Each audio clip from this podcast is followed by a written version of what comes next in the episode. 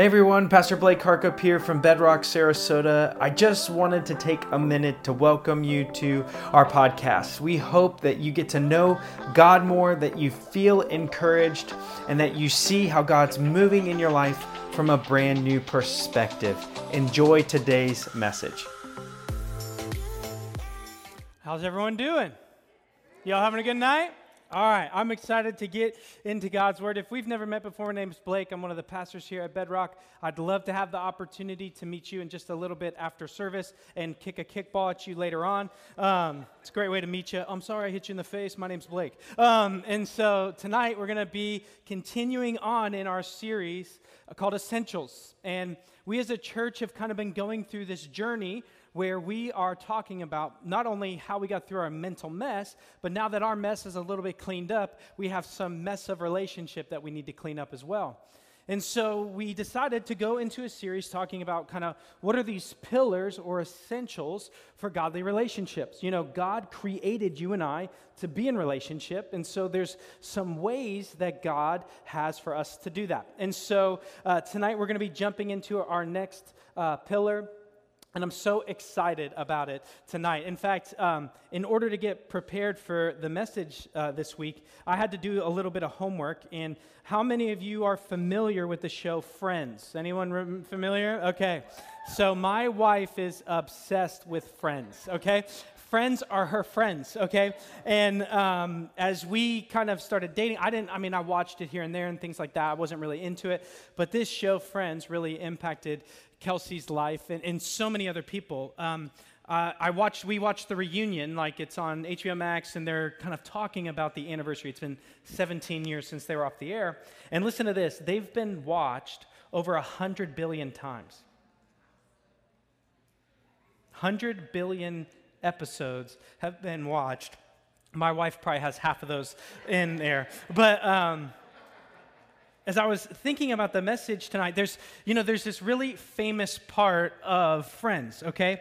There's this season where um, Ross and Rachel, if you don't know, they're, they're this, these two people and they're kind of off again, off again, can't seem to get it right the whole time. You're kind of rooting for them, like, please, would you just like get married and be happy? But they can't seem to do it. And there's this really funny kind of skit or scene where, and they reenacted it last night in the, um, in the anniversary. And they were talking about whether they were on a break. So if you know what I'm talking about, raise your hands. Were they on a break? Yes or no? Oh, okay, the room is split. Okay, we got a problem. Um, and so Rachel writes this letter to Ross that's 18 pages, and if you know, front and back, right? Front and back. Okay, and there, there's this, and Ross like tries to read this letter, and she basically like tells Ross it's all his fault, and he's kind of like, it's not your fault. He ends up dating a girl or something like that while they're on a break. Well, Ross doesn't read the letter. She wakes up the next morning. She's so excited that Ross like kind of took all the blame in this, you know, predicament, and she thinks everything's good. Well, come to find out, he didn't read it. They get upset and they, they don't get back together at that time, and, and it's a big issue, right? And as I was watching this kind of interaction and remembering the story here, I think there's really one essential that both of them were missing that really would have saved their relationship and probably caused none of the issues. Right? And when you think about that, that you're like, wow, what is the secret sauce to Roch, race, Roch, Rachel and race? Uh, Ross and Rachel. If you can't tell, I've been a little tired this week. Uh, and so, what, like, what would fix this? And I'll just tell you humility. Humility would have fixed the whole situation. Right? If Ross just said, you know what? I shouldn't have done that, even if we were on a break. It's my fault. I'm sorry. And if Rachel would have said, you know what? We were on a break and it's not your fault. I'm sorry. They probably could have found reconciliation and moved forward in their relationship. And you know, the, the season end, if you haven't seen it by now, it's 17 years ago. You got to get on the ball. But uh, Ra- Rachel gets off a plane. She doesn't go across the ocean or whatever. And the story ends kind of with them in an apartment. And then we're all left to kind of wonder what happens? Well, last night, they were like, What do you think would have happened to them? And they were like, I think we'd be married and have a couple kids. And they both kind of agreed. And I thought, man, you just say, you could have saved yourself so much more heartache and so much more complication and so much more trial in their relationship if they just could have been humble in the beginning. And you know, in our culture, in, in our world right now, humility is not something that's really aired upon. Right? In a in, in the culture that we live on and live in, it's, it's always pushing that you're the best and you need to be the best. And even if you're not the best, you need to claim to be the best. Right? In fact, even this week I heard a story from someone very close to me who participated in this event and they won the event fair and square, but the person that they were competing against didn't think that every part of the event was fair, complained, and they stripped this person that I know of of the award that they got and gave it to the other person. Instead of just being humble and saying, hey, you know what? I need to get better. I need to work harder. I need to participate more. They took the trophy from the person that they knew that could handle it and said, hey, we just, we're going to give the, this to this person so we can be done with this. And you think about that, and, and there's going to be this point in their life, like that's what pride will do to you. See, because when we talk about humility, we're talking against pride. Why is that so important for us to understand? Because I firmly believe, and I'll argue with you if you want to about this later, but every sin that we find in the Bible finds its root in pride. Every single thing that you and I deal with in this world finds its root in pride. And you say, Oh, Pastor Blake, I don't know about that. Well, the Bible says that we sin in the same way that Adam did. And what was Adam and Eve's sin? To be like God. What's going on with my mic? I feel like something's happening. Okay, and then I was just getting excited. I might have hallucinated. Okay, and so, and then on the other side is, is and how did Satan tempt Adam and Eve to sin? In the same way he did. It was pride to be like God. And when you think about all of these other things that you and I begin to deal with, we begin and start with pride. And so, so many of us start focusing on and trying to push against pride in our life. But you can't always focus towards the problem, you have to focus towards the solution. So, instead of trying to kill pride, let's try to grow humility. Because when we grow humility, we're able to kill pride. But some of us, we're so focused on our problems and not the solutions in our life, and we wonder why we're not making progress. How many of us are stuck in our life because of pride? We don't feel like God could actually forgive us because our standards in our own mind are higher than maybe God's standards in His, and we can't receive forgiveness from God because we have a pride issue. Oh, God, you could do that, but I can't. It sounds like you're placing yourself in the position of God. Hey, that's great for you, God. I'm glad you can forgive me, but I can't. And God says, Well, that's funny because I don't think you're the one that offers forgiveness. I do. Right? Psalm 51 Against you and you alone, O Lord, have I sinned. So he's the only one that can offer forgiveness. And so, so many of us, I think pride is sneaky. Pride is really sneaky. And I'm not talking about, so this is what we hear when we say push against pride, we hear have a low self esteem. No, I'm not talking about that. When be humble means you're weak. No, actually, I think humility is one of the strongest attributes that you and I, as believers in Jesus Christ, can have in this world. Because humility really takes strength. I mean, anybody in here ever know you've been right? and the other person isn't right, and you're just like, oh, let me tell you. And then they're like, no, you're wrong. And you're like, okay, let me get Google out. Google. You right, you read it off fast. Hey Cyrus, right? Like, hey Siri, what's going on? Y'all never seen that skit on SNL? It's one of the funniest ones. It was called Amazon Alexa Silver, and it's uh, it's for old people. If you're old, I'm sorry, this might be offensive, but I don't mean it. But it goes to any, it, it will answer to any name that's close to Siri or Alexa. So the guy's like, "Hey Cyrus," and it's like, "Yes." I just thought it was funny. Anyway, that's neither here nor there. Okay, so we I'm getting off track. All right, Lord help me. And so we find ourselves in this moment of life where we're so, like, even if someone doesn't agree with you and you know that you're right, you have to prove them wrong. Like, why? Like, parents, why are you arguing with your five year old about who's right? Just live in the confidence of knowing you're right. You know, when I talked to that person who the award got taken away from, they were, they were like, This has been the hardest week. And I gave him Psalm 73. And I said, Read through the psalm. When the wicked seem to prosper, what do I do, O Lord?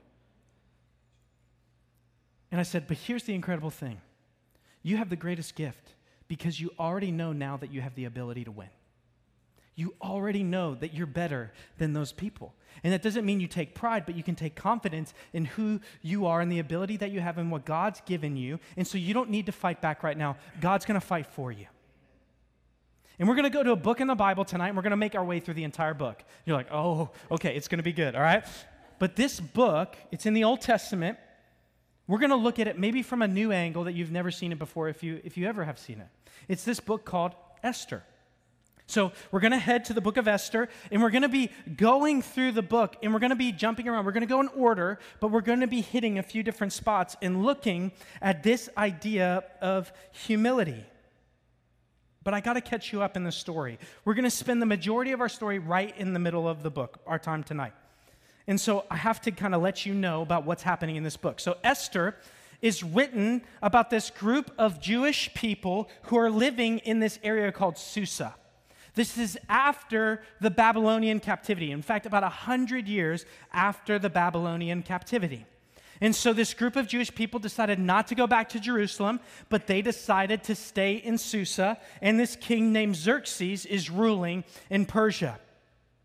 And so, what happens in this time is that the Jewish people weren't being necessarily persecuted, but they weren't of the highest order.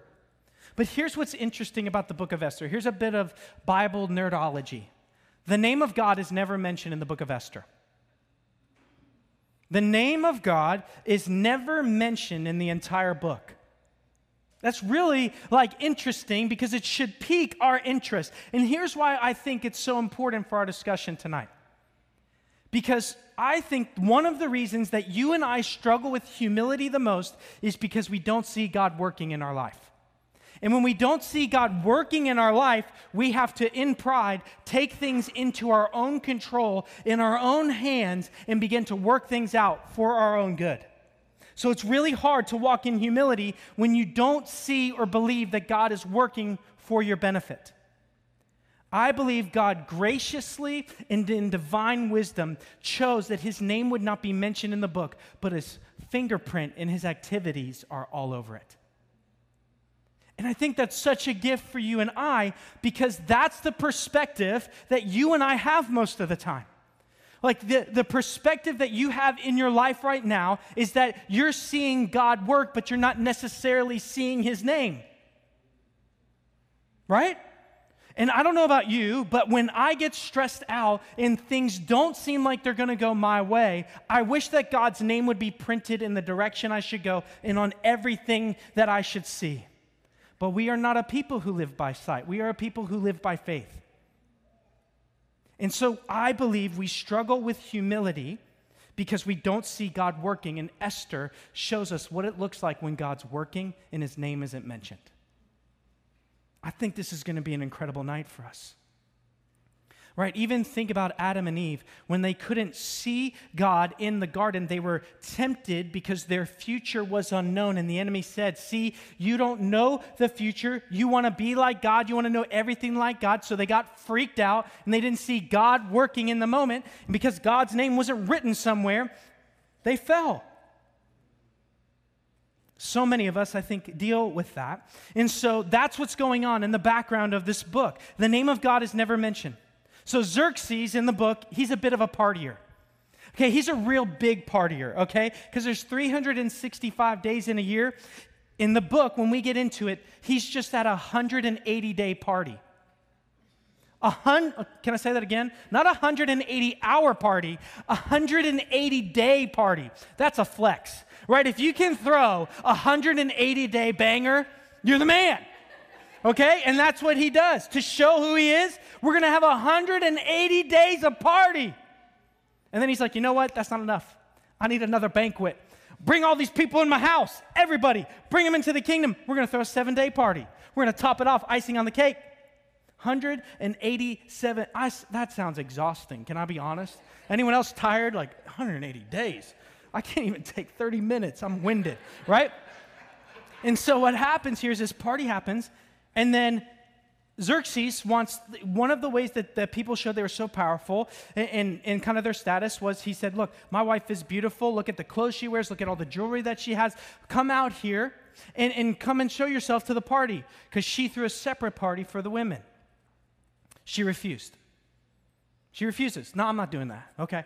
So Xerxes, he gets a little hurt. He's a little drunk and he gets a little hurt. And we all know how that th- goes together. And Xerxes is like, you know what? Find me another woman. I'm going to make her my wife and I'm going to get rid of her. There's going to be a new queen. So they have a beauty contest. This is no joke. Like, this is legit a soap opera, okay? There is a beauty contest. Esther enters the beauty contest. Listen, they have to go between six and 12 months. Six and 12 months of like beautification process. This, like, what the heck is going on? All right, 180 day parties, seven day banquets, now six to 12 months of beautification. Okay, here we go. So this happens, and at the end of the party, at the end of this beauty contest, Esther wins. And when Esther wins, she's taken from poverty into becoming queen. And when she does that, this incredible thing happens. She actually hides her nationality. So she doesn't, she doesn't lie. She doesn't say, oh, I, I am Persian. No, she just says, like, nothing. She just is there. Well, she has this cousin named Mordecai. He's another part of the story. And Mordecai is this old believer, incredible dude, and he is at this party when Esther arises as queen, and he hears two guards say, I'm sick of this Xerxes. Let's kill this joker. And so Mordecai hears it and goes, These dudes are going to kill Xerxes. So he runs to Esther, and then Esther tells Xerxes, kills, kills these dudes, and Mordecai saves the day. And right as that happens, this guy named Haman shows up. Everybody say Haman. Not Haman, Haman. Say it with a little country, Haman, right? Haman arises and he begins to really butter up the king. And Haman, he's an old Canaanite. He comes from Cana. If you know, like the old time, like Babylonian Canaanites, they, they intermingled, okay? And he rises to the second highest position in the kingdom. And see, Haman has a bit of a pride problem. Haman wants every person in the kingdom, when Haman walks around, to bow down and kneel before Haman. So Xerxes signs this decree and says, Yep, everybody needs to bow down to Haman when they see him. Mordecai won't do it. Mordecai refuses to bow down. And when that happens, Haman has a hissy fit. Okay? Haman gets real upset. So Haman goes and talks to all of his buddies, like, Yeah, I mean, it was a great day. But then this one dude named Mordecai, he wouldn't even bow down to me. And all his friends like, Oh, no, he didn't. Let's kill him. And Haman's like, Yeah, let's kill him. And let's kill all the people he's connected to. See, Haman found out that Mordecai was Jewish and says, You know what? Let's kill all the Jews. They seem like a problem people. Let's get rid of them. So Haman goes to Xerxes and says, Hey man, I'd like this guy wouldn't bow down to me. He's got a problem. I'd like to kill him and everybody that he like everybody, the whole nation. Xerxes is like, okay, cool. Cool. Okay. And, and Haman says, I'll give you 10,000 talents and I'll put it in the treasury. Xerxes is like, you know what? I don't even need that flow. You just keep that money, that's yours. You just go kill him. Mordecai hears about this story. Mordecai hears that because of him, in him wanting to stand up, notice he didn't spit on Haman. He didn't rebuke Haman. He didn't scream at Haman. He just refused to bow and stood in the confidence of God. Now, the whole Jewish people in Persia were going to die. So Haman freaks out and he begins to go and he runs to the king. Well, he really tears all of his clothes, and goes out and begins to cry. So we're going to jump in here and now in chapter 4. But see, like I said, throughout this whole story, we do not see God's name mentioned, but we're going to see God moving the entire time. See, we're going to take a look at how humility preserves not only us, but our relationships. We're going to see in this story how Mordecai and Esther respond to the imminent danger that is ahead and how God is going to preserve them. And so, if you have a Bible with you, we're going to enter into the story here in chapter 4. So Mordecai, he begins to stress out and he begins and he goes out to the city with a bitter cry. He tears his clothes and he's out there and he's crying. And Esther hears about her uncle who is so stricken and crying. And so in verse 4, we're going to see how humility begins. See, in this series, we've covered two pillars so far the first pillar to inc- incredible godly relationships is forgiveness. Forgiveness. When we're able to forgive ourselves and others, we're able to show compassion. This piggybacks immediately off of our last pillar. Humility and compassion go together. It's very hard for you to be compassionate and forgiving towards people when you're stuck in pride. And so Esther hears this story, and listen to what happens in verse 4. When Esther's young women and her eunuchs came and told her about where Mordecai was, the queen was deeply distressed. Say, deeply distressed. Oh, that wasn't you convinced. He's deeply distressed. He tore his clothes off, right? Say, deeply distressed. Deeply distressed. Mm.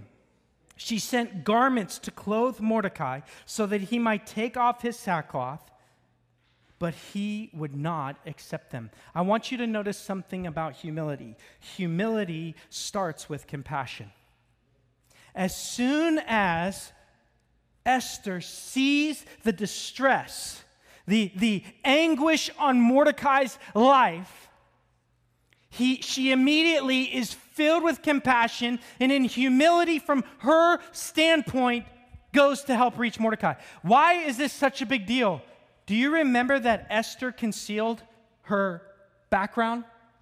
She didn't say that she was Jewish. So, why would the queen all of a sudden go help a person who was Jewish who was mourning in this moment?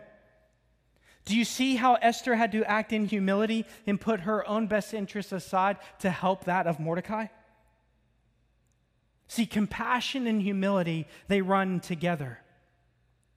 But the story goes on really quickly from here. So, verse 5, it says this Then Esther called Hatach, one of the king's eunuchs, who had been appointed to attend her, and ordered him to go to Mordecai to learn what this was and why it was. See, humility always makes the first move. Humility, because you're not so worried about your pride, your standing, who you are, immediately in compassion begins to make the first move. It makes the first step towards people. And you say, well, they don't deserve it. Well, good thing we're not operating in pride. Good thing God didn't operate in pride. Because you and I were not deserving of Jesus Christ, but He came anyway. The Bible says that while we were yet sinners, not when we got all cleaned up, while we were yet sinners, Jesus died for us. Do you see how humility and compassion make the first move? Jesus coming down to earth was the first move. Immediately, Jesus entered our situation. And so, what happens here is there's this dialogue between Mordecai and this eunuch. And he begins to tell him what's going on. And Mordecai begins to tell Esther through this, you know, kind of the middleman hey, look, I heard about this plan by Haman. Haman is going to kill everybody. He's going to kill all the Jews because I wouldn't bow down to him. And Esther's like, uh, well, what do you, what do you kind of want me to do about that? Like, she's a little bit freaked out. But see, here's what I need you and I to understand about humility you were made for this. You were made to be the person in the moment who is going to speak and be humble. Because we can't wait on the whole world to get better before we start acting in humility and compassion and forgiveness. See, God, I've told you in this series the whole time, the onus isn't on everyone else, the onus is on us. Because you cannot change the way anybody else behaves. But let me just tell you something the way that you behave will affect the way that others do. See, you can't say, JT, change. JT, be nicer to me. JT, love me more. But I tell you what, if I'm nice to JT and I love JT and I care for JT, I guarantee you, after a while, it's going to be reciprocated.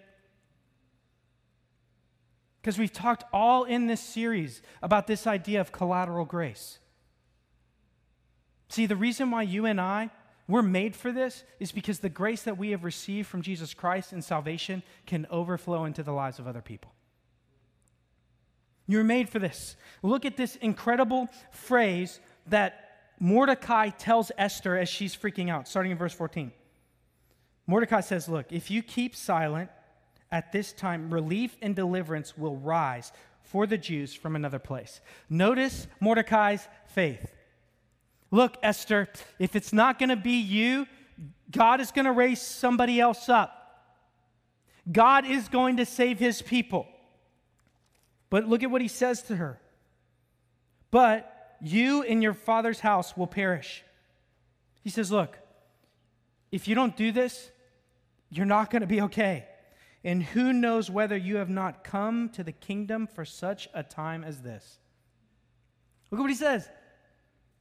Who knows? Maybe you became queen and into the kingdom for this exact moment. What Mordecai says is, You were made for this. You were made for this moment. And so, starting in verse 15, then Esther told them to reply to Mordecai Go, gather, gather all the Jews to be found in Susa, and hold fast on my behalf, and do not eat or drink for three days, nights, or day. And my young women will also fast as you do. Then I will go to the king, though it is against the law, and if I perish, I perish. I want you to notice something that's so incredible about this. You were made for grace, you were made for humility. What, what, see, this is where the God fingerprint is in the story, isn't it? Mordecai, through the leading of the Holy Spirit, says, Hey, Maybe the reason you became queen at a time such as this was to intervene for God's people in this moment. You only need to humble yourself.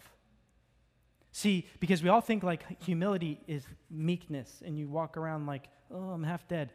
Meekness is, humility is standing in the strength of God's power. See, humility is you standing in the presence and the power of God and not pushing back. You'll allow God to push back, but you're going to stand firm in confidence in who God is. You're not going to push back. You're not going to revile back. In humility, you'll accept the blows. You'll accept these things. Notice what Esther says I'm going to go. She was told not to go back to the king, that she couldn't go back and speak to him. And if she did, it was likely death. And she says, Okay,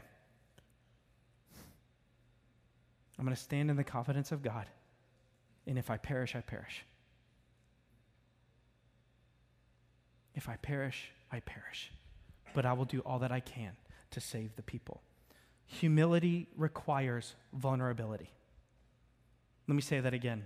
Humility requires vulnerability in order for you to be humble and to walk in humility, you're going to need to be vulnerable. But what we're going to see in this story, and when you stand in God's presence and stand in His control and stand in His powers, yes, you may be vulnerable, but when you're standing in Him, you're also protected. The Bible refers to this all the time that when you act in pride, God opposes you, right? This comes from Proverbs chapter 32 that God opposes the proud. What that literally means visually is God stiff arms the proud stiff arms them. But when we are humble in how we approach God, the Bible says that God lifts them up and exalts those who are humble. But notice when you're exalted in humility in God, whose hands are you in? His. So when you act in humility, you're in His hands. So whatever comes your way, Nope, this is my child. I will not let you destroy them. I will not let you harm them. I will not do this. See, because your pride in the moment is going to say, What about your life? What about you? The, those people, they're awful. Why would you even help them? Why would you even do that? Those Democrats are terrible. Those Republicans are disgusting, right? Like those people over there, awful. That's you exalting yourself above other people. Jesus says, When you humble yourself, I will lift you up and I will exalt you and I will also protect you. See, some of us are leaving the protection of God and the one thing in this world that can actually save us because we're walking in pride. Although pride doesn't look like pride, it looks like survival. I told you that pride is sneaky because it shows up looking a lot like survival. It looks like you making sometimes the wise decision according to the world standards. Humility says, Be still and know that I am God. So, in this moment, I mean, even think about this. Think about how vulnerable Esther makes herself in this moment. She's about to go walk to the king to make this request about the Jews, and she fasts for three days. Anyone in here ever fasted? Yeah, hands up. You're like, five minutes, okay? I fast every day from between breakfast and lunch, and between lunch and dinner, and then second dinner, and then between second dinner and breakfast. I fast every day. Okay, I'm so spiritual, right? Let me ask you something. When you were about to go into the biggest moment of your life, facing possibly the largest obstacle of your life, wouldn't your pride tell you you need to eat a good meal? You need to eat all these things that make you feel good. You're going to need your strength. You're going to need your rest. You better not just eat, you better eat good things. In humility, Esther says, I cannot do this unless I do not live off of food, but spiritual food. And so I'm going to fast for three days. And I'm going to ask that you do the same so that I, I, my body doesn't need to be strong, my soul does. And so in humility, she submits herself to the process of God and walks and fasts. See, when we're about to go into a fast, how many of y'all you're about to go into a fast so you pig out three days before? You're like, I'm about to fast, so let's uh, let's hit up Ruth Chris. Then we're gonna need to go to Krispy Kreme. The light is on, right? Like, I'm about to fast. I'm so spiritual. Someone get me some Taco Bell, right? Like, you do that, right? Because you're what? Your pride kicks in and goes, This is to be hard. This is to be terrible. You're to suffer. So get it all now while you can because when you don't have it, it's to be awful. You're missing the spiritual blessing of humility and going, God, this is going to be terrible. God, how am I going to do this? I'm going to make myself low. I'm going to trust you. And I believe that I'll get through this fast because you will lift me up and you will exalt me and my soul will be nourished and I won't need the physical nourishment right now. It's a trust moment. See, so what happens here is Esther then goes out into this moment and she she does this really cool thing. The beginning of chapter 5, look at what it says. On the third day after this fast, Esther put on her royal robes and stood in the inner court of the king's palace, in front of the king's quarters. So she kind of like walks into the king's palace. She doesn't go and approach him, she, in humility, stays outside. I mean, how many of us, if you're about to get, have all your people killed, would be barging in demanding a meeting? I need a meeting. You're going to kill my, like this guy Haman's about to slaughter everybody. I got to get in there. But through the spiritual discernment, through the fast, she learned that she needed to go outside and she needed to stand in front of the king and not barge in. Do you see what humility and trust that takes on the Lord? Lord, I'm not going to force this. I'm going to trust you. Some of you are trying to force God's plan now. And let me just tell you that blessing that's ahead of you will be a curse if you force it. Be like Esther Wait outside the room until God shows up. But God shows up. And when the king, verse 2, saw Queen Esther standing in the court, she won favor in his sight. Ooh. And he held out to Esther the golden scepter that was in his hand. See, humility, it has some results in our life.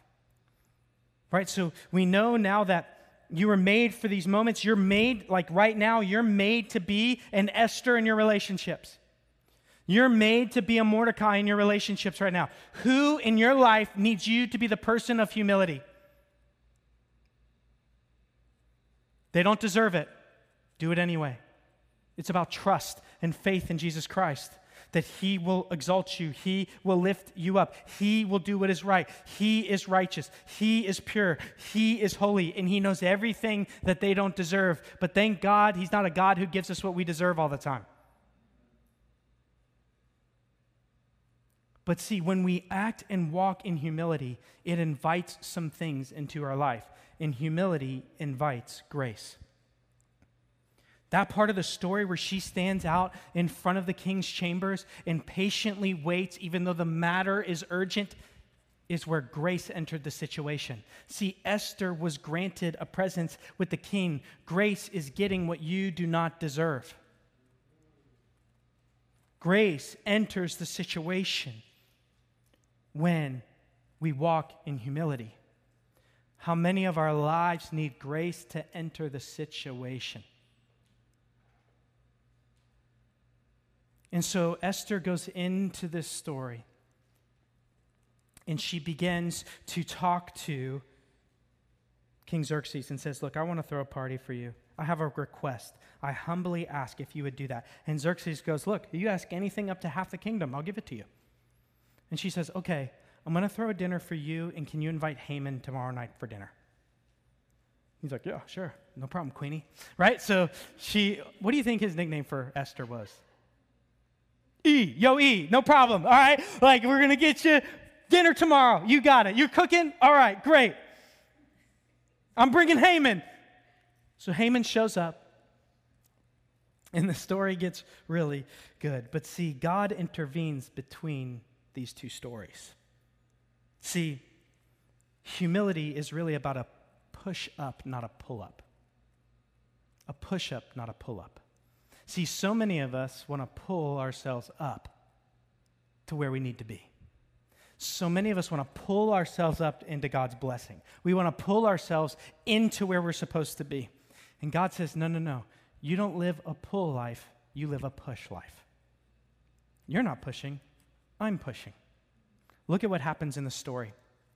So Esther, she gets freaked out. She's like, look, tomorrow, even humility to wait one more day the humility to wait one more day. Well, look at what God is doing in the background of the story. Starting in verse 6. So they're going to go have this, this uh, meal tomorrow. And on the na- that night, the king could not sleep, in verse 1. And he gave orders to bring the book of memorable deeds, the Chronicles, that were read before the king. If you remember, when I talked about the background of this story, what did Mordecai do for Xerxes? He saved his life by telling him there was a plot to kill him. But remember, Mordecai never asked for anything in return. Like, Mordecai didn't say, uh, Hey, I saved you. Hey, I like told on those bad guys. You're really rich. You're not going to help a brother out? Okay, right? Like, so Mordecai doesn't do anything like that. Because Mordecai walked in humility, he just did what was right and didn't expect anything in return for doing what was right. How many of you are doing the right thing, but you're doing it for the wrong reason? See, pride will turn the right thing into the wrong way. I'm going to do the right thing, but I'm expecting something in return. Hey, God, I'm going to tithe tonight. You see this? I'm expecting a blessing. And God says, The blessing is that I'm freeing you from the love of money. Oh, and when you're free from the love of money, then you'll be able to handle more of it. We think, oh, when I give the, the tithe, I'm going to get tenfold in return. Jesus goes, Well, you won't need tenfold in return because you'll be so free from the love of it. You see, that's the real blessing. We don't ask you to give in here because, well, we love it when you give so we can help other people. You guys realize that we sponsored three kids to go to camp this summer? You realize that we've helped families out? You realize that when you give, we've cleaned this building? You realize that when you give, we're going to paint these walls this summer and we're going to replace the bathrooms? Uh, thank you for being a generous church. Because when you're generous, we get to give. And guess what? You'll love what happens because you're free from the love of money. So you won't be like, well, what's that church doing with that money anyway? You're going to be like, you know what? I believe in the God who I gave to, and I believe He's going to take care of it. You'll be free. You see how that takes humility? Pride will be like, I'll pay for that project because I got to know where my money's going. Humility is, God, it's yours. So we need a push up, not a pull up kind of life. And so what happens is, is the king, remember, Mordecai saved the king. Verse 2 And it was found written, notice how this guy just opens up to the page in the Chronicles that talked about how Mordecai saved the king. Remember, God's name's not mentioned, but I see his fingerprint. Verse 2 And it was found written how Mordecai had told that Bigthana and Teresh, two of the king's eunuchs who guarded the threshold and who had sought to lay hands on king on the king Xerxes, and the king said, "What honor or distinction has been bestowed on Mordecai for this?" The king's young men who attended him said, "Nothing has been done for him." So guess who's in the court getting ready to go talk about killing Mordecai? In fact, Haman has already set up a place, a stake, not a way to hang him like we know hanging. He wants to hang him on a stake. He already has prepared the place in the king's palace, the court, to kill Mordecai. And King Xerxes says, Hey, who's out in the courtyard right now? And they say, Oh, Haman's out there. He says, Bring Haman in here. And he goes, Hey, Haman, I have this really special dude that really needs a really special honor. So I want you to get my horse and I want you to get some of my robes. And Haman's like, It's me. And he's like, This sounds like a good idea, King. This sounds real good, King. And King and the king goes, I want you to go find Mordecai. Haman's like, What? You want me to go find who? I want you to go find that guy Mordecai. Remember, he saved my life. See, and what happens is, is that Haman has to go get Mordecai, dress him in the king's robe, puts him on the king's horse, and parades Mordecai around the city. Oh, but the story gets better. See, it's a push up, not a pull up. Haman the whole time is trying to pull himself up into position. The whole time, Mordecai and Esther are walking in humility, and God is pushing them up. You see how God works here? You see in this moment, Esther didn't jump into here and say, He's about to kill my people. I need you to do something. She waited in humility. Mordecai, when he saved the king, didn't ask for anything in return. He walked in humility. And look at what's happening to these people. They're being raised up. Mordecai is experiencing the protection of God. And so what happens?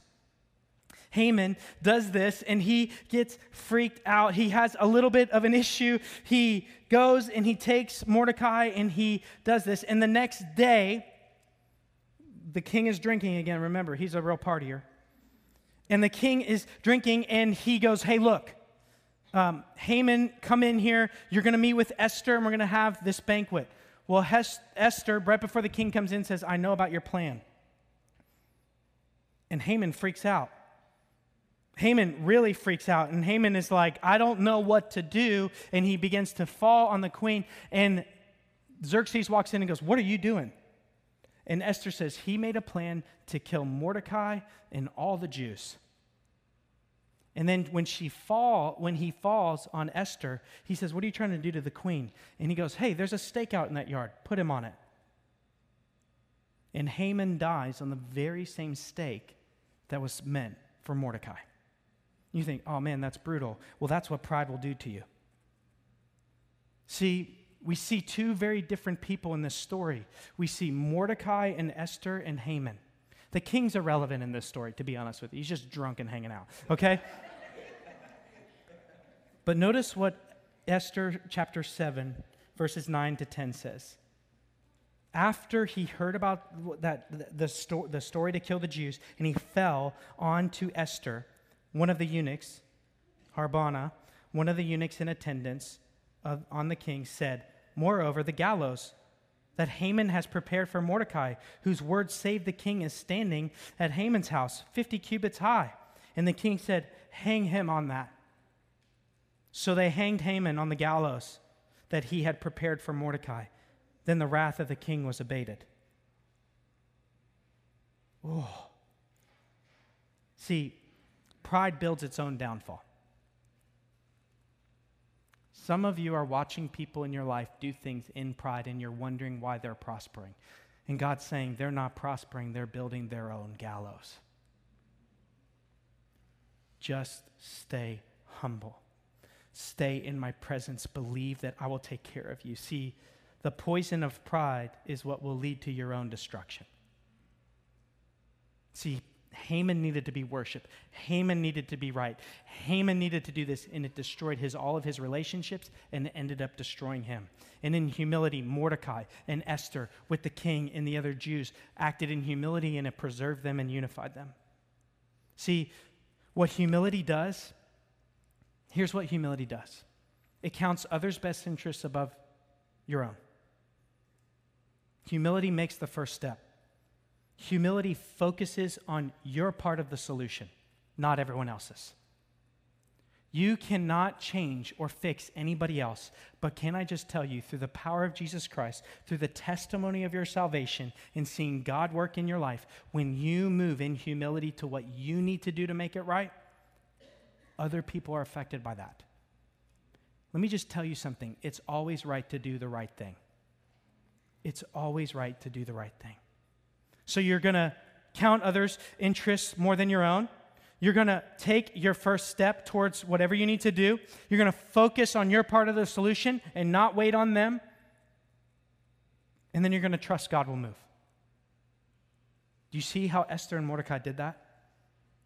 The whole time they did this. And here's what results when humility reigns grace for you and for others. Notice that the grace that fell on Esther when she acted in humility saved her life. But who else's life did it save? Mordecai and the Jews. See, we've talked about collateral grace. When you walk in humility, other people will receive grace. Why? Because when you're humble, you won't always give other people what they deserve. They're beneficiaries of your humility. Why can you be humble? Because you remember who saved you. See, you can have for, offer grace to others. The result of humility is that you'll be pushed up, and not for your own praise, but for your own protection. You notice that when you're lifted up, you're lifted up for protection. Everything down here can't get you. But also, you'll be saved from destruction. See, pride builds its own destruction. See, the rest of the book of Esther follows in this story. That not only then was Haman killed, their greatest enemy, but the decree to kill all the Jews was reversed. And not only was it reversed, they said that, hey, on the day that you were supposed to be slaughtered is the day you can defend yourselves, is the day that you'll be okay. And so, because of the humility of Esther and Mordecai, the entire nation of Israel in Persia is saved. Let me just See, here's the deal humility allows rescue. Humility allows rescue. See, God rescued Israel in this story. God rescues the Israelites. Notice that they didn't have to fight for their own rescue. God did it. When you act in humility and you allow God to do what He is going to do, you allow God to rescue you. How many of you are wondering why God isn't rescuing you, but when God shows up, you're like this I got it, I got it, I got this. Okay, I'm, you made me so strong, God. God, you've given me so many talents, God. You've given me so much money, God. I got it. You know what God's doing at that same time? JT, come up here. I'm not God, but I'm like in this scenario, it kind of works out. So you resist me. I'm trying to help you. Resist me. Oh, cool. You want to do that? That's fine. God resists the proud. God exalts the humble. You see what just happened here? He rescued. That's exactly what God did for the Israelites. Thank you. So while you're stiff arming God, God's arm is a lot longer than yours, and He's stiff arming you. While you walk in pride, God says you want to walk towards your own destruction. I love you enough to let you fail. I'll be here to pick you up when you do. See, the key to humility is believing that God is fighting your battles for you. You have to believe that. You don't have to take things into your own, hands because you believe you are in God's. You don't have to take things into your own hands because you believe that you're in His. Psalm 18:27 says this, "You save the humble, and you bring those bring low those whose eyes are haughty." What God says is, while those who are trying to persecute you, who are trying to get you, when you act in humility and don't try to fight back yourself, God's going to lift you up and push them down. God infinitely removes you from your problem when you walk in humility. So let me ask you as we wrap up this tonight and we go get ready to kick, kick balls at each other. Who are you in the story? See, we all want to be Esther and we all want to be Mordecai. Can I just tell you? Jesus is Esther. Jesus is Esther. Jesus is the one who left the king's palace, who put his life on the line. And like Esther says, if I perish, I perish. And Jesus goes, I know that I will perish. I know that I'll die. I know that I'll be hung on the spike. I know that I'm going to pay the penalty of sin for the people. And in humility, the Bible says that he was led to the slaughter like a lamb, but did not open up his voice. Jesus is Esther. We're probably Haman, or maybe we're Mordecai. maybe. Actually, you know who I really think we are? We're probably all the Jewish people who don't even know what's about to happen to us. Just living our lives. Jesus is Esther. See, the end of that story is that Jesus turns the whole thing around. See, we said that pride brings its own destruction, builds its own destruction. Pride from the enemy and from Satan and from you and I built destruction for Jesus Christ. But what did Jesus Christ do to the destruction of pride? He overcame it through humility by rising again from the grave. Jesus took the one thing that the enemy had, pride, and allowed the enemy to kill himself with it. See, this one commentator, his name is uh, John Piper, said this. He said, The cross is where Jesus made death serve itself death. Because in humility, Jesus could walk to the cross and he could perish. He actually brought life to everybody. Jesus is the better Esther.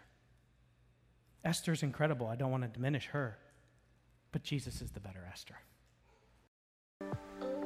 Thank you for jumping into today's message, and we truly hope that you were encouraged. If you were encouraged, would you like and share this with someone that you truly love and care about? It may just be the thing that they need to get through this week. Also, let us know how the message impacted you, and please let us know any ways that we can be praying for you. But finally, I just wanted to take a minute to thank all of our supporters and those who give generously to make all that we have and do here at Bedrock happen. If you'd like to support us, you can do that really quickly by texting 84321 with any amount and setting up text to give, or you can give on our website. Thank you once again for all that you do, and we hope to see you soon.